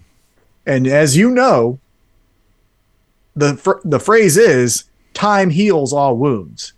And as they're fighting to get the Triple H led WWE back into their, you know, uh, range to where maybe they could do it, the thing that's going to take them over the top is that fucking heel bastard that every because that's the other part of CM Punk that we haven't got yet is the best CM Punk ever in any promotion, Ring of Honor, WWE, whatever it is, is the heel. The heel asshole.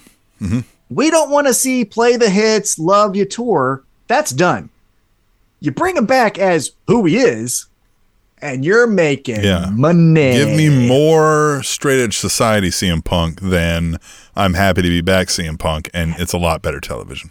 And I think if we're being honest, and maybe this is just my feelings alone, but that's the reason why ratings didn't skyrocket after CM Punk debuted. Is it was an initial shock, awesome, but, But it wasn't really about, CM Punk. But it after wasn't the about CM three- Punk character that we knew. yeah, after about three weeks, it was the I Want the Love tour, and he just went around getting all the applause. But that ain't what we came to see. That's not what we signed up for when we said we want CM Punk to come back. CM Punk fucking over MJF is what has to happen.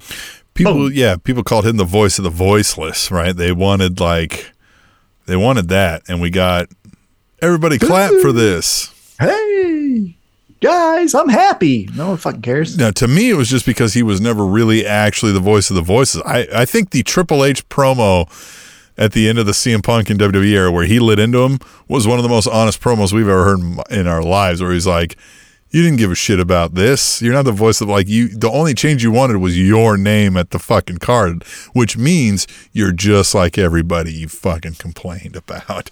I, mm-hmm. look, we dog on Triple H for some of his things, and we tell people like, "Hey, listen, like don't don't overinflate. Like you don't got to blow smoke up his ass." But he was right in that moment, and he fucking laid it in. Um, but that's what we want to see. We want to see that disillusional guy who thinks he's better than everybody else, but he's not. but you can't tell him that, and that's not what Exactly. we were getting. I mean, until we got it in real life, and then it was right much. until we got right? it when we couldn't see it we Yeah. we got it in in folklore and legend where it was this fight where a dog lost his teeth or something and we didn't see anything you know what i mean Best goddamn matches in wrestling happen behind the camera, man. Now, i tell you what Collie that's what I Big predict. Show, yeah so that's what i Larry and predict. Adore. mark it down CM Punk after injury comes back. Now here's the part that I don't know. As I mentioned, I think the match to make that gets all IWC up in a frenzy is Kenny Omega versus CM Punk. However, CM Punk's body has proven not to be reliable for two big matches in a row. So we might get through the MJF thing and then he might legitimately have to be like, guys, the doctors say I'm fucked. I can't do this anymore. It couldn't be any better if he wins the title third time and then immediately has to fucking give it up. He's the only guy that, at least in my memory, has never defended the championship because that was a title versus title. That wasn't a defending of a championship. Uh, so yeah, he's won the title twice and never defended it. Isn't that great? It's fun. All right, yeah, Dynamite was good. I mean, again, I thought yeah, there's there was a few good us- spots. It was just It gets us know- to the next week. Right, I think that's right.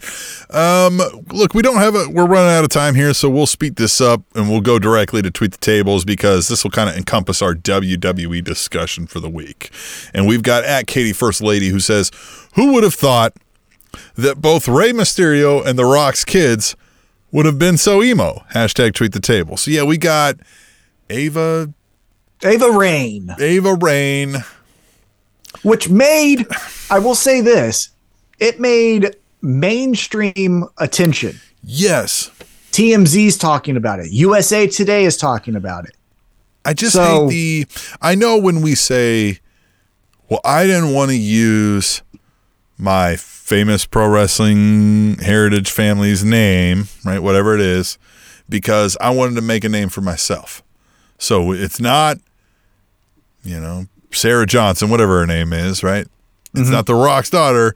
It's Ava Raine. But if we go, it's Ava Raine, The Rock's daughter, well, then we just did that. So why don't we just say The it's The thing- Rock's daughter? You know what I mean? Like The Rock's daughter wouldn't be named with the last Rain. name of the Rain.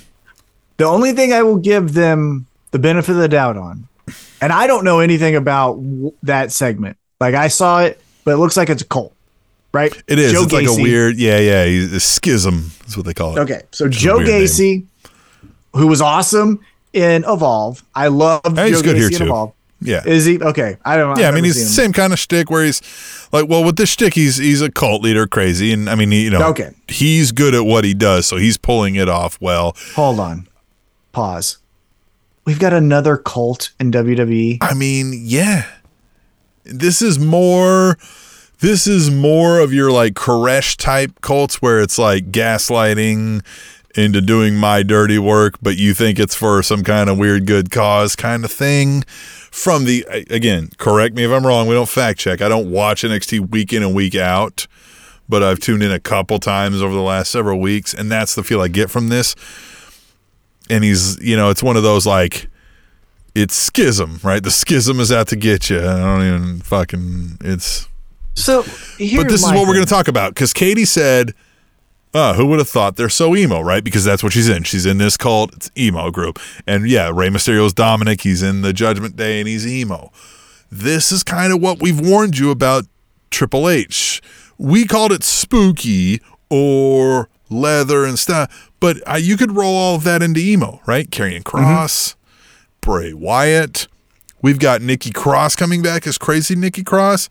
It may not be chains and leather, Sanity. crazy Nikki Cross, but Yeah. it's it's a little Adjacent. something's not right, Right. right? Uh, hey, look, fuck. All these emo. By the way, every emo person is, I think, they want to be what Randy Orton. Yeah, I know. I'm not saying this. They want to be what Randy Orton is, right? Like little bit dark, little bit mysterious, probably like some snakes, right? We've heard that about Randy Orton. Like, but he's charismatic and cool, and thereby you're kind of drawn to the like the what's the mysterious parts, right? Like you're so cool, like right, like what you're into snakes? That's weird, right? But but when you're not six foot fucking fourteen like Randy Orton and look like a fucking statue, uh, it's it the snakes and the sad broodingness is not cool, right? It, it he makes it cool because he's Randy Orton. You, You make it a- weird because Yeah. you fucking hang out under the steps with the other dorks and you dye your Well, hair you- purple.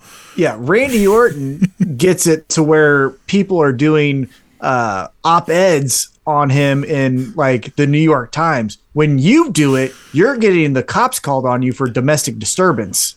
You got real scared when I was about to categorize every emo person.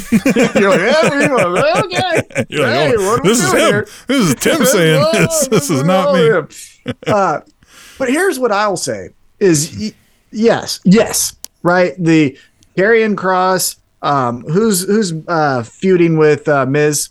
Who's the guy? Oh, Dexter, uh, Dexter Lumis. Yeah, so you got Karrion Cross, Dexter Lumis, Bray Wyatt, Joe Gacy, Nikki Cross.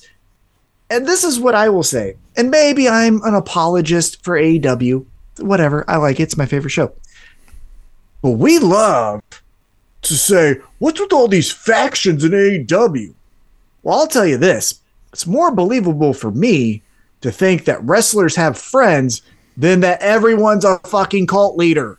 Like of, of the two things, I'm gonna pick wrestlers have friends. Friends versus Waco, leading Texas. a strange cult. Yeah. And Yeah. I, like I just yeah, I, I do want to give credit to WWE in this, in in kind of what we derided folks earlier with the Bray Wyatt situation and what we hope does not happen with the Young Bucks All Elite thing, is we got Johnny Gargano and the Miz saying Johnny Gargano's back saying like, "Hey, all you got to do is do the thing," and Miz is like, "All right, goddamn it, you said that, but like, what is it? What is it you think you know?" And he's like, "Hey, I don't think I know. You know what it is. You know what it is." And then he's like, "No, like, tell me." Later, whatever happens, Candice LeRae gets injured by damage control, so Miz gives him a card. He's like, "Hey." He's like trying to buddy buddy up to him now, right? Like, tell me what you know, right? And he's like, "Sorry, we saw what happened.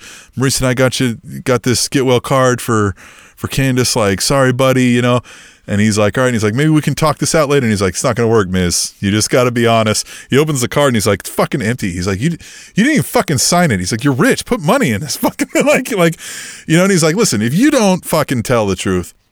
I'm telling the truth next week, right? This is how you do it, right? We got one week saying, tell the truth. And he's like, fuck you, what's the truth? Next week, he's like, fuck you, what's the truth? He's like, you know what the truth is. No, I don't. All right, well, then fuck you. I'm telling it next week, right?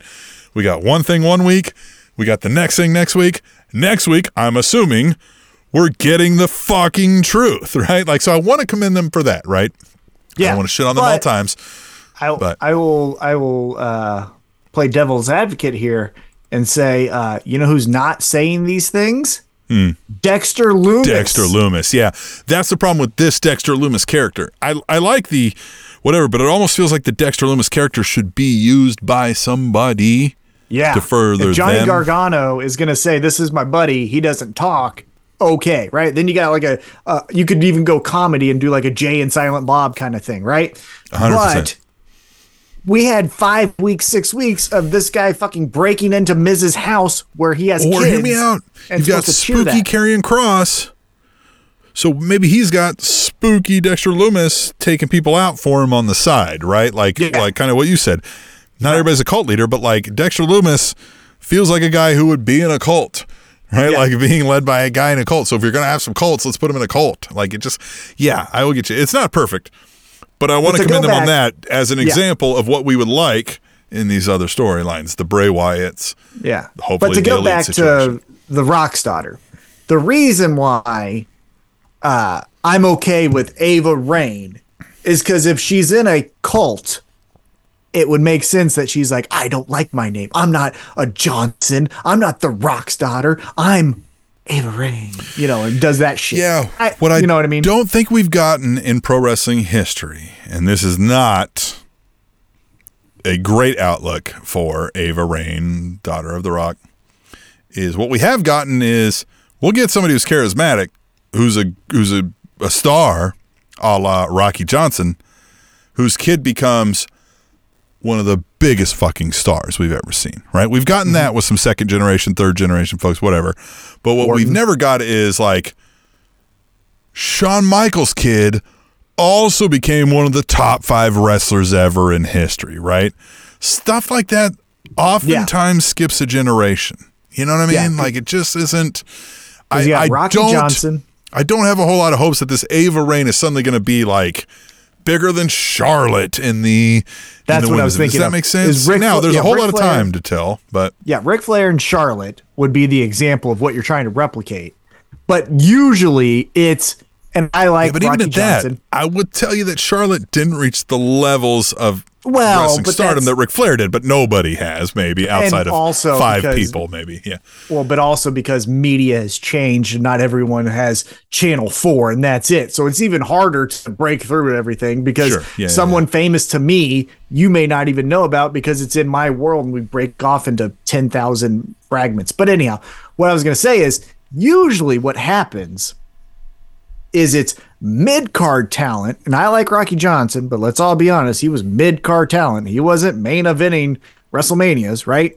But it's mid card talent, and then they have a kid and check him out. It's the new uh, Cowboy Bob Orton was a mid card talent. Exactly. And then Randy Orton was the fucking shit. Rocky Johnson was a mid card talent, and then The Rock. So it usually doesn't. It works that way. It doesn't go. yeah. Because, like, hear me out. I, I mean. I think like we've got Dusty Rhodes. Cody Rhodes has gotten to main event talent, but nobody, as of right now, if Cody Rhodes' career ended, is thinking Cody Rhodes is a top ten guy of Oh, all no. time. But people will list Mm-hmm. Dusty Rhodes in that in that vein. and you would say uh Cody is just using Dusty's name. Like he hundred now maybe here's a good argument. And we're getting off topic a little bit here. But I would say, I would argue, I would argue, not to the same levels, but just as over, uh Dusty Rhodes, Gold Dust. Gold Dust got over fucking huge. But Yeah. that's just a that, Right, that's but an you know what I'm saying? Like, that's where I'm like, I'm like, great. I mean, Ava Johnson will probably give us some good stuff. She's got good pedigree, obviously. Ava Raine, sorry, what did I say? Johnson. Oh yeah, Ava Raine. Right, it's Simone Johnson. Ava Raine. Um, I believe it's Simone Johnson. I don't fact check. Fuck, you, you look it up. Tell me if I'm wrong. Uh, it's just it's that right. Like I, I'm like, great, this will be fine, but I'm not expecting the Rock out of Ava Raine, which is only fair, right? Like it's unfair to hold somebody to those expectations. But that's gonna be the comparison people make for the rest of their career, and I think that's where you get sort of this they don't measure up because I like you kind of see it live with Cody Rhodes. Maybe they're trying too hard to be that. Well, yes, and I would say again using the gold dust uh, playbook is if you want to get over and not be the son or daughter of famous person, you've got to do a complete 180. You can't be adjacent to your father or mother. You have to do Gold Dust trying to kiss Razor Ramon, right? That was nothing like Dusty Rhodes, and that got him over. So hopefully, maybe that's what they're thinking is Ava Raine's gonna drink the blood of Bayley or something. I don't know, but like she can't try to do the eyebrow and the stuff because then it'll never work. She's just a you know. I mean, at some point you may be able to do that as a fun gimmick, right? Like, but as like an offshoot for a side comedy. Oh, thing, it ha- right? yeah, yeah. yeah. The only time she could ever do that is like She comes out with some the- sideburns and some fucking Or just like at the- sweatpants. at the end of a segment with her biggest rival as they both walk off from an interview. She gives the eyebrow and then that's it. Like okay, Yeah. but that yeah. right. Anyhow, Yeah. WWE's boring. Yeah, I think that's yeah, that's kind of where I felt this week too. I was like, ah, I know there wasn't much to talk about, so I'm glad Katie brought up the few things maybe that were worth talking about, and we encourage you to do the same by using hashtag tweet the table. And unless Tom is about to interrupt me with any more WWE topics, I think No. we'll leave it there and remind you before you come back to episode 407 of the Spanish Announce Table. Our advice to you is just stop being emo. The Spanish Announce Table.